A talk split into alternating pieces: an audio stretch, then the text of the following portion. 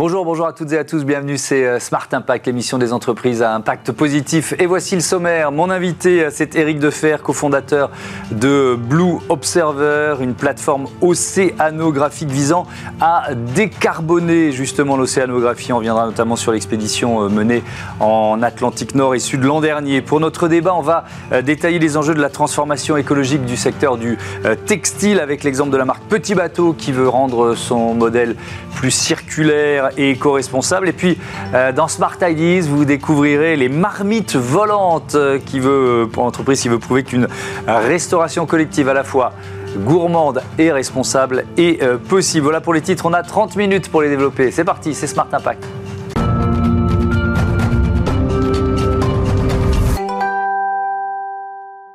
L'invité de ce Smart Impact, il est avec nous euh, en duplex. Euh, Éric Defer, bonjour, bienvenue. Vous êtes euh, navigateur, plusieurs courses au large, quelques records à, votre actif. D'ailleurs, vous êtes à, bord de votre bateau, qui est, quand même un sacré bateau. Il s'appelle Iris aujourd'hui. C'est l'ancien Adrien de Jean-Luc Van Eden, c'est ça? Ouais, le bateau, un bateau qui a gagné le, Tour du Monde à l'envers en 2003 avec Jean-Luc Van Den et donc a été construit à cette euh, à cette fin à l'origine quoi. Et aujourd'hui, on l'a on l'a on l'a remanié pour en faire un navire d'océanographie. Et vous, vous, étiez à bord pour ce record du, du monde à l'envers, si je ne me trompe. Il tient toujours ce record? Alors le record en 122 jours, il tient toujours. Et non, j'étais pas à bord parce que c'est un record qui a lieu en solitaire. Et donc, normalement, je pense que Jean-Luc était tout seul. Sinon, ce record n'aurait pas été homologué. Mais, vous avez, vous aussi, euh, pas mal de, transats, de, records à, à, votre actif. Qu'est-ce qui fait que euh, vous décidez de vous lancer euh, avec Blue Observer dans cette plateforme océanographique d'un nouveau genre? C'était quoi votre idée? Eh bien, bon, comme souvent dans la vie, hein, c'est une histoire de rencontre.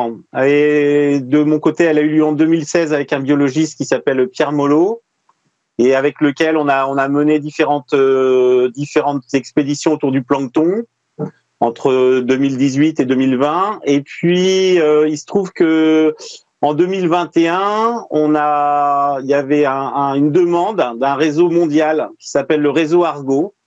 Donc le réseau Argo, il faut imaginer que c'est un un ensemble d'instruments de, mesure qui travaillent tous les jours dans l'océan.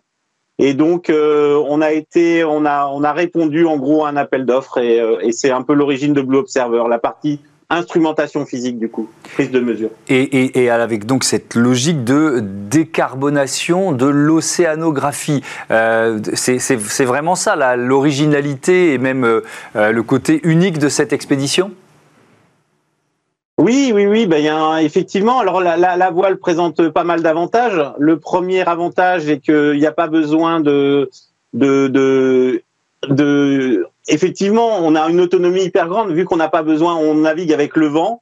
On peut naviguer 100 jours sans euh, sans s'arrêter, sans faire sans avoir besoin de refueler. Et donc euh, donc ça laisse une grande grande autonomie. Et en plus de ça, effectivement, il faut imaginer qu'on a consommé sur une expédition de 100 jours, hein, 700 litres de gasoil, ce qui représente même pas euh, un, tiers de ce que peut consommer un navire à la journée. Quoi. Donc c'est vraiment dérisoire. Ouais. Ah oui, c'est vraiment incomparable. C'est-à-dire que c'était 120 jours de mission, 96 jours de, de mer, si, euh, si j'ai bien préparé euh, l'interview. Vous avez affronté pas mal de, gros temps. Après, on reviendra aux objectifs scientifiques, mais racontez-nous un peu cette expédition. Oui, bien. Alors, un des premiers, euh, pour ma part, un des premiers challenges a été déjà de, de, de, de monter un équipage et de piloter un équipage euh, dans un cadre autre que la performance. Donc là, on était dans un cadre d'océanographie. Et c'est vrai que, bien, imaginez, on a vécu à 6 pendant 100 jours, euh, euh, les uns sur les autres, dans un espace de, de, de 5 mètres carrés. Et donc, la première, tout ça, ça reste quand même des aventures humaines très, très fortes. Et là, ma, mon premier objectif, c'était déjà de de maintenir une cohésion d'équipage et que tout se passe bien, quoi. Et donc, euh, il y, a eu, y a eu quoi? Il y a eu un peu de gros temps, forcément. Quand on, quand on navigue pendant 96 jours en Atlantique Nord et Sud, euh, c'est pas forcément une mer calme, quoi. Non, il y a eu des tempêtes. Il y a eu des tempêtes de. On avait pris 40, 50, 55 nœuds. Il y a eu des zones d'orage aussi au niveau de l'équateur. On a passé six fois l'équateur, donc on a vraiment eu des nuits d'orage euh, hyper importante et hyper impressionnante. Et mais mais ça va, on avait un des, des, meilleurs bateaux au monde pour faire ça, avec l'autonomie, un équipage vraiment soudé, et on peut dire qu'on a fait face à, à tout ça avec avec panache. Et donc, cet objectif scientifique, vous nous avez présenté le réseau Argo, on va y revenir peut-être un peu plus en détail, mais votre mission, c'était quoi? Notre mission, c'est donc de, de, de, de, déposer à des endroits précis des systèmes autonomes, donc des flotteurs, en gros des profileurs, qui vont mesurer une colonne d'eau. Et donc, nous, notre mission, c'était d'aller de point en point pour les, les comme les semer, si vous voulez, dans l'océan, afin euh, d'avoir un, un, système, un réseau Argo le plus homogène possible sur la partie océan Atlantique Nord et Sud.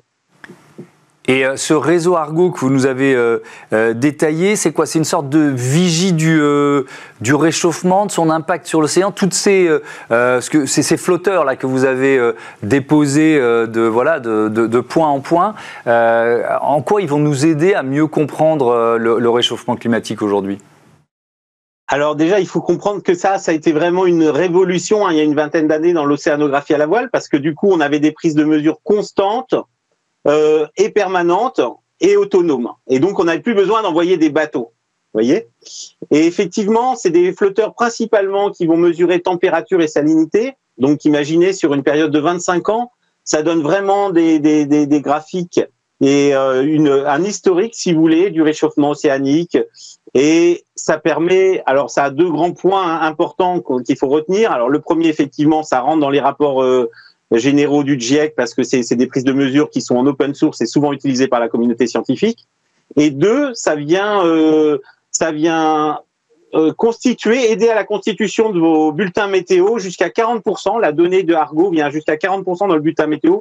Par exemple, le, il faut bien savoir, par exemple, la, la température de l'eau au-dessus de 30 degrés, elle peut être cyclonique. Et donc, ça permet de voir les formations cycloniques et les systèmes ainsi.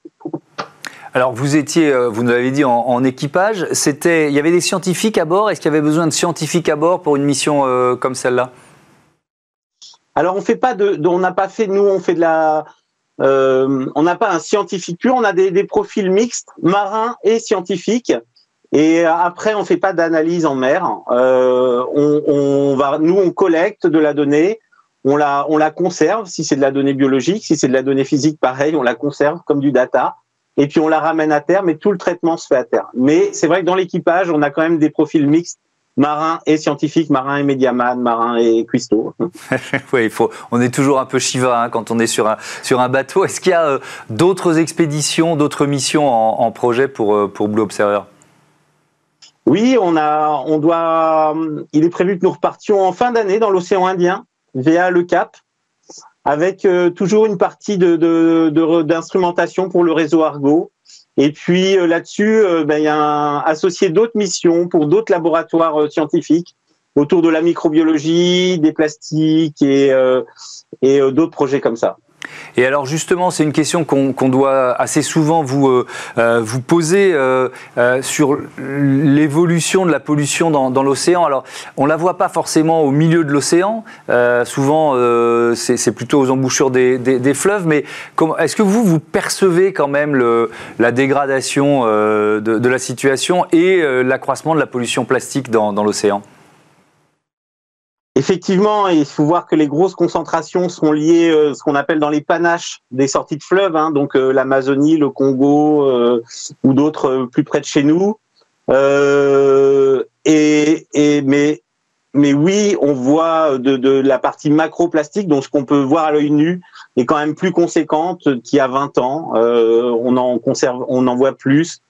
Tout comme euh, les algues, on parle des sargasses. Vous voyez, il y a, il y a 15 ans, 15-20 ans, il n'y avait pas de sargasses.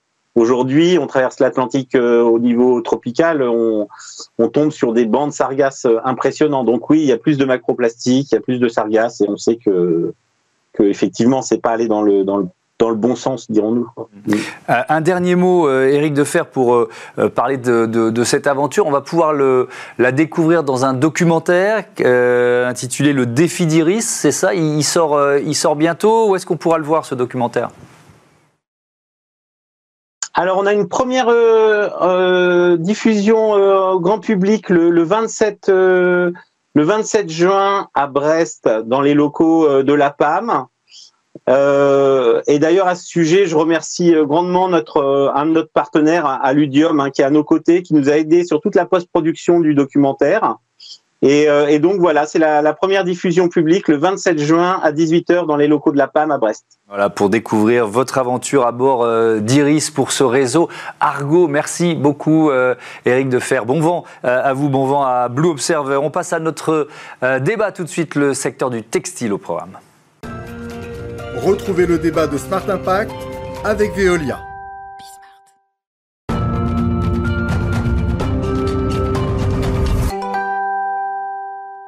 Comment euh, la numérisation peut faciliter le passage à une économie plus circulaire? Voilà ce que l'on va euh, voir ensemble dans le secteur du textile, avec un focus sur le textile, tout de suite avec Renan De Villers. Bonsoir, bonjour, bienvenue. Vous êtes le PDG d'OSS Venture.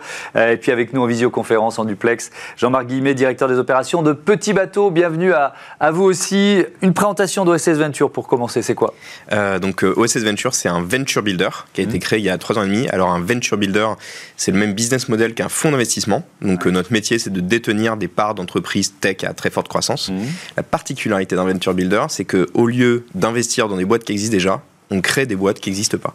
Et la petite différence qu'on a, euh, c'est que euh, on co-crée des entreprises avec des industriels et on ne fait de la tech que pour notre tissu industriel en France et en Europe. Ok, et donc on va voir en détail ce que vous avez euh, créé ensemble, hein, parce que c'est vraiment un projet commun avec euh, euh, Petit Bateau. Jean-Marc Guibet, Petit Bateau, marque centenaire, fondée en 1920 qui fait évoluer son business model. C'est ce qu'on va raconter ensemble pendant ce, pendant ce, débat.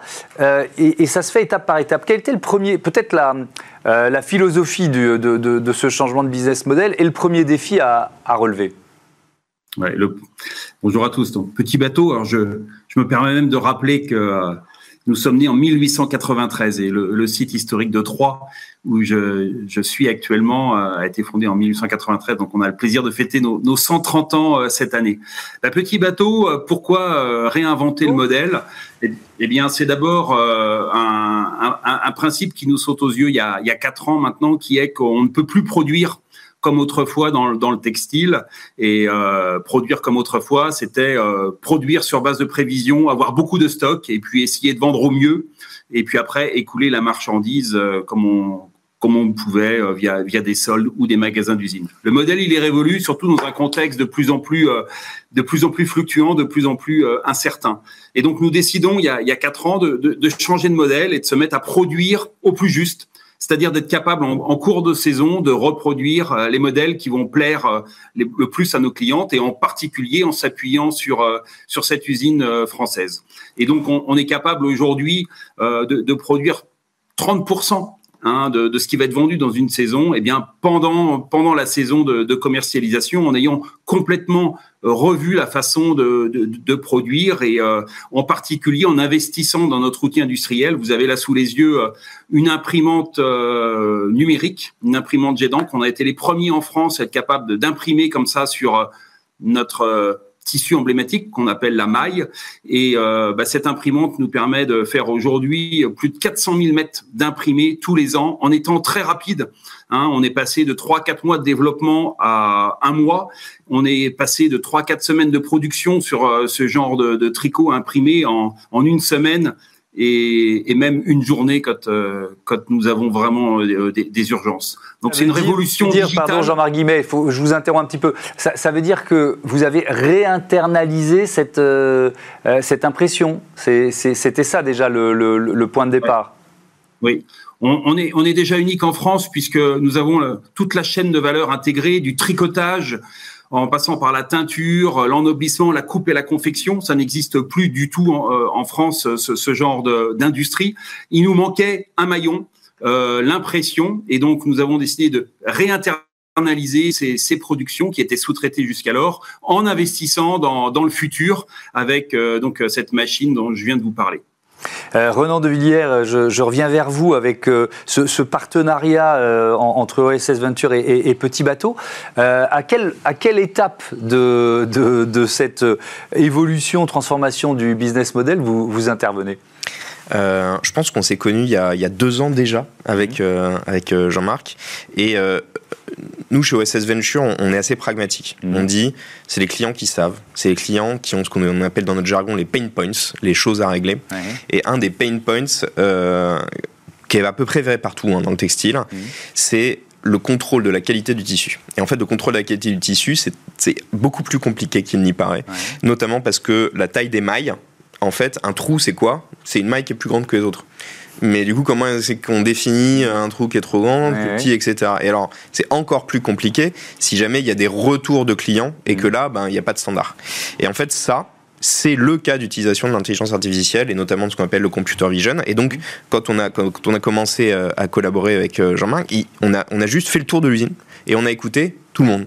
Et quand on a écouté tout le monde, il y avait ce truc-là, Ouais. les trous, le, le contrôle de la qualité du tissu. Mhm. Et le deuxi- la deuxième chose, c'était les compétences. Parce que ce dont, euh, ce dont Jean-Marc parle, c'est une révolution totale dans une usine, de remettre des métiers, de réengager des gens Ouais. et sur des métiers qui n'existaient peut-être plus en France et dans le tissu industriel. Donc c'était vraiment les deux choses. Mm. Et il se trouve que sur la première, bah, en fait c'est une co-construction, c'est-à-dire Mm. qu'on a fait venir quelqu'un qui était revenu des États-Unis, qui bossait euh, dans un équivalent des GAFAM, Mm. euh, pour bosser à trois dans l'intelligence artificielle pour regarder, euh, pour regarder ça. Pour la deuxième partie, la, la, la compétence des collaborateurs, Mm. euh, on avait déjà vu ça chez des industriels et donc on avait une solution, Mercatim, Ouais. qui, était, qui avait déjà été développée, qu'on a commencé, euh, qu'on a commencé à co-construire. Alors, on va, on va y revenir en détail sur ces deux aspects. Le, le- le premier aspect, donc, euh, avec ce, ce rôle de l'intelligence artificielle, donc c'est une, vous avez co-créé, vous vous, créez, vous avez co-créé une start-up qui s'appelle euh, Automi, c'est ça Et alors, que- qu'est-ce qu'elle fait? C'est c'est quoi? C'est c'est des,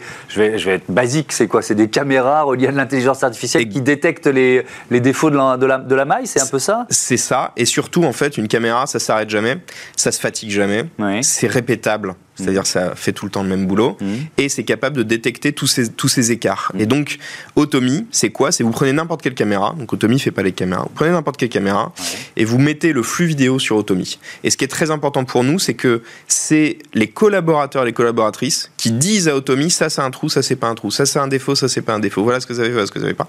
Pourquoi? Parce que c'est les gens sur le terrain qui savent. Ouais. Et une fois que les gens sur le terrain, ils ont entraîné cette caméra, en fait, la caméra, elle est 24-7, elle regarde tous les défauts. Et les, les, les, les, les, les gens, les collaborateurs, les collaboratrices, ils peuvent aller sur des tâches à plus haute valeur ajoutée parce que euh, ben, dans ce nouveau, cette nouvelle façon de faire dans l'industrie, ben, il y a plein de choses à faire. Et donc, euh, rester devant un métier à tisser pour regarder s'il y a des défauts, Mhm. c'est pas comme ça qu'on va créer le futur de l'industrie. Et puis c'est pas le métier le plus intéressant. on- On, Exactement. le comprend bien. Jean-Marc Guillemet, comment ça, euh, comment ça fonctionne? Vous en êtes à, à quel stade de l'utilisation de- d'Automi Alors, on est effectivement sur nos, métiers à tricoter, avec un essai sur euh, un métier et puis après, euh, progressivement, un déploiement sur euh, une douzaine de, métiers les plus importants hein, qui produisent les, tricots les plus utilisés chez nous pour être capable, comme l'expliquait Ronan, de piéger le défaut au plus tôt. Et puis après, on, va, grâce à cette intelligence artificielle, décider du devenir de ce défaut. Est-ce qu'on le laisse continuer dans la chaîne de valeur et on va le piéger plus tard ou est-ce qu'immédiatement on isole et on met de côté le, tricot défectueux Ce qui est génial, c'est que ça nous permet euh, d'améliorer encore plus la qualité de nos produits. Ça nous permet évidemment euh, bah, de, réduire euh, les, les coûts de non-qualité matière. Et puis, on fait du bien aussi à l'environnement, puisque euh, bah, à chaque fois qu'on a un défaut, c'est potentiellement la matière qu'on est après obligé de, jeter. Donc, on a, on a gâché quelque part euh, de l'énergie, des matières premières pour rien. Donc, c'est c'est vraiment une, une aide très importante pour nous améliorer euh, en termes de performance. Renan de Villiers, donc l'autre pilier dont vous avez parlé, c'est cette solution numérique qui s'appelle Mercatim. De quoi il s'agit? Alors, Mercatim, euh, c'est quelque chose d'assez marrant. C'est la deuxième boîte qu'on a créée, donc il y a, il y a un peu plus de trois ans. Mhm. Et on allait dans les usines. Nous, on est encore une fois des gens très pragmatiques. On, on se fait deux, trois usines par semaine. Ouais. Et, on va littéralement dans les usines Mhm. et on écoute les gens, on leur dit qu'est-ce qui ne vaut pas. Et en fait, on s'est rendu compte que tous les managers, ils ont un Excel. Et dans l'Excel, en ligne, il y a le nom des gens. Mhm. Et en colonne, en colonne, il y a les postes de ce qu'ils savent faire. Ouais. Pourquoi? Parce que quand vous avez une équipe de 20 personnes, qu'il n'y a pas tout le monde qui sait opérer toutes les machines, Ouais. et qu'il y en a 4 qui demandent les vacances en même temps, Mhm. hein, comment est-ce que je fais pour les donner, pas les donner, faire le planning, etc. etc. On s'est rendu compte qu'ils avaient tous ça. Ça, c'est la première chose dont on s'est rendu compte. La deuxième chose dont on s'est rendu compte, c'est que la gestion de carrière de ce qu'on appelle nous les cols bleus, et alors c'est euh, nous on est amoureux des cols bleus, Mhm. c'est à un niveau en moyenne qui est nul. C'est-à-dire que c'est pas assez bien géré, on sait pas qui sait faire quoi, on valorise pas, il n'y a pas cet amour du beau geste. Alors, dans le luxe, évidemment, ça existe, mais dans les autres métiers manuels, alors petit bateau étant un peu une exception, mais dans les autres métiers très manuels, il y a cette dévalorisation de ce qui pourtant est une énorme richesse euh, dans l'industrie, ils recrutent énormément. Donc on a vu ces deux choses-là, et on a dit, ok, on va filer au manager la possibilité de reconnaître les compétences de tout le monde et de faire son planning de façon automatisée. Et on va filer au col bleu la possibilité de reconnaître les compétences de chacun, de dire moi j'ai envie d'aller par là, j'ai envie d'évoluer, j'ai envie de savoir faire ça. Et donc de faire cette gestion de carrière qui est aujourd'hui un standard chez les cols blancs.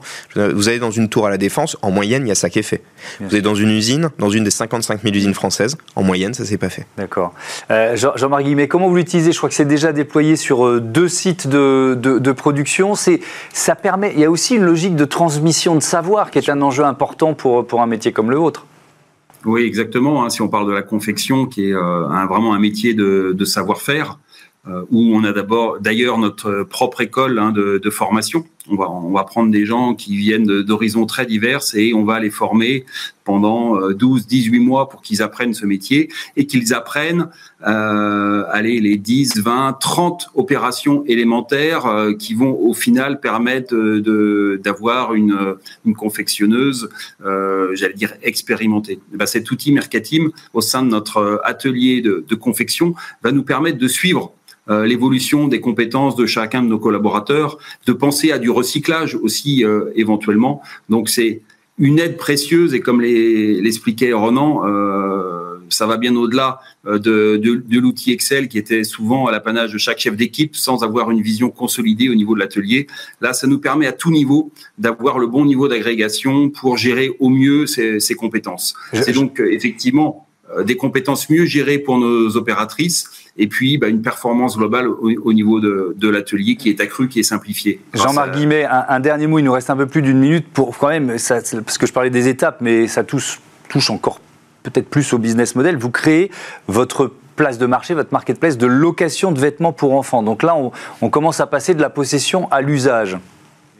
Effectivement, quand on bascule dans un modèle euh, d'affaires circulaire, eh bien, on se dit que quand on fabrique des produits durables et des produits euh, qui durent plus longtemps que leur usage, il est malin de proposer de, nouveaux services on proposait déjà un service omnicanal sur la seconde main. Eh bien, c'est aussi de la location de vêtements que nous proposons depuis novembre pour euh, les bébés hein, qui vont changer 5 à 6 fois de taille la, première année. Eh bien, nous, nous proposons de la location de vêtements. C'est opéré de notre site logistique euh, de Buchère, donc ici basé aussi à Troyes, et ça nous permet vraiment de basculer dans ces nouveaux modes de, fonctionnement. Et ça, c'est issu aussi de discussions qu'on a eues avec Ronan il y a, il y a deux ans pour intégrer euh, ces nouveaux modes de, fonctionnement. Donc si je peux me permettre de, de rajouter un mot, au-delà des outils que propose Ronan et OSS, pour nous, c'est un état d'esprit différent qui, qui est apporté euh, et ça nous fait du bien, euh, j'allais dire nous à l'industrie, que, que des startups, que des boîtes qui se créent comme ça s'occupent de nous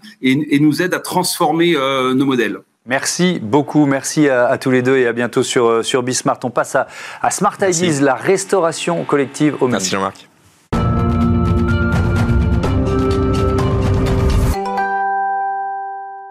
La bonne idée du jour, elle est signée euh, Ariane Delmas. Bonjour, bienvenue. Bonjour. Vous êtes la cofondatrice des Marmites Volantes. Euh, vous étiez quatre à l'origine, créée en, en, 2012. Avec quelle idée de départ Racontez-moi? Euh, bah, L'idée de départ, c'était de créer un restaurant autrement, où on travaille pas le soir, mmh. pas le week-end. Ouais. Euh, on n'a pas de congélateur et pas de micro-ondes dans la cuisine.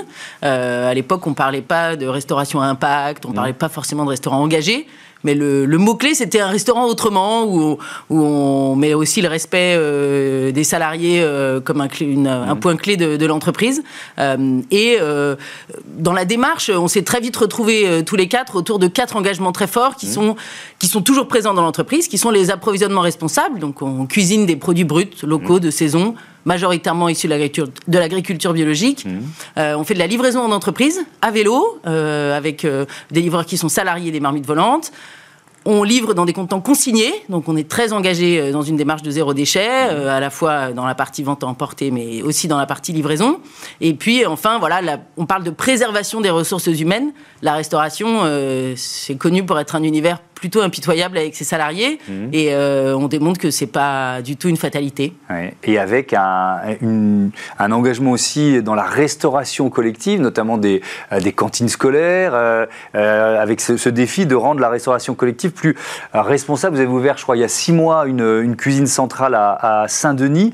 Euh, déjà, euh, quand on crée un, site comme celui-là, quel principe vous avez mis en place et, pour en faire quoi? C'est quoi l'idée? Eh ben, en fait, cette, euh, cette activité de restauration collective scolaire, donc mmh. qui consiste à livrer des repas dans des écoles tous les jours, en fait, elle est issue de notre premier métier, qui était la restauration et la livraison en entreprise. Donc aujourd'hui, on a construit une, une, cuisine centrale, effectivement, pour faire face aux demandes croissantes de clients, à la mmh. fois d'écoles privées, mais aussi de marchés publics. Et donc, on a construit une offre de cantine scolaire avec des produits bruts cuisinés avec de l'amour. C'est les mêmes principes que, les mêmes dans principes, le restaurant. livrés, euh, sauf que c'est pas des marmites, c'est des bacs inox euh, avec des standards de taille. Mhm. Et puis on livre à vélo, donc on est sur une cantine scolaire qui est euh, gourmande, durable et compétitive en prix sur le marché de la restauration collective scolaire. Ça c'est important ce que vous dites. Comment vous tenez parce que l'équation, elle peut sembler impossible. Comment vous tenez la durabilité, le fait de vous fournir auprès d'une majorité d'exploitants qui font du, du bio ou du responsable, et des prix euh, compétitifs euh, ben, En fait, euh, un des aspects de notre modèle économique, mmh. c'est que dans la construction même de l'entreprise, on vise pas un profit énorme, on vise la rentabilité qui permet la pérennité de l'entreprise. Mais aujourd'hui, notre objectif, c'est de, de, faire une cantine scolaire qui est gourmande, profitable, mais qui ne rémunère pas forcément beaucoup d'actionnaires. Et c'est une grosse différence Vous avec... Êtes une entreprise ESUS, il faut, Absolument, il faut le dire, on est une entreprise à statut SAS, mais reconnue d'utilité sociale euh, donc avec le label ESUS. Euh, donc c'est vrai que notre rentabilité, elle est à la fois fondamentale parce que c'est ça qui fait qu'on existe depuis plus de dix ans, mmh. mais elle est au service d'une réussite partagée de l'entreprise mmh. et pas euh, dans l'objectif de verser des dividendes aux actionnaires. Et ça, ça crée un peu un modèle économique quand même centré sur une chaîne de valeur qui est plus le partage pour les clients, c'est-à-dire les enfants, mais aussi les salariés, les fournisseurs. Euh, c'est tout notre écosystème qu'on emmène dans notre chaîne de valeur. Il y a d'autres cuisines centrales comme ça en, perspective? Absolument, on est en train d'en signer une autre dans l'Est parisien, puisque l'idée c'est d'avoir des cuisines qui soient de taille petite. Alors, Bon, 2000-2500 repas jour, ça, ça a l'air euh, gros pour, euh, pour les particuliers, mais il faut savoir qu'en restauration collective, euh, à côté de nous, il y a des acteurs qui ont des cuisines qui font 60 000 repas jour. Donc 2000, 2500 repas jour, c'est plutôt petit. Et l'idée, c'est d'avoir plutôt des entités pas très grandes, très ancré dans le territoire pour pouvoir garder la livraison à vélo comme axe principal mmh. euh, et puis euh, bah, créer de l'emploi sur les territoires pour que les gens ne traversent pas forcément l'île de France pour venir travailler. C'est des horaires qui sont un peu en décalé. On commence très tôt pour que, pour que les enfants puissent se régaler à 11h30 tous les jours. Euh, un mot de la gestion des déchets pour terminer Eh bien, justement, l'idée au départ, c'était d'être de, dans des contenants consignés pour notre activité de traiteur. Mmh. On l'a décliné. Donc aujourd'hui, on livre les repas dans des bacs en inox qu'on dépose euh, dans les écoles et nos livreurs récupèrent les bacs vides de la veille. Euh, du coup, dans notre cuisine centrale, on a dû dédier une pièce entière qui s'appelle la laverie retour mmh. pour euh, laver des bacs inox. C'est très différent ben, si on faisait de la barquette jetable puisqu'on n'aurait pas de retour. Merci beaucoup Ariane Delmas et bon vent aux, marmites volantes. Voilà, c'est la fin de ce numéro de Smart Impact. Je vais remercier Louis Perrin à la programmation et à la production assistée de euh, Marie Billa, euh, Raphaël Morel, le réalisateur Thibaut Goury-Lafont euh, pour le son. Merci à toutes et à tous de votre fidélité.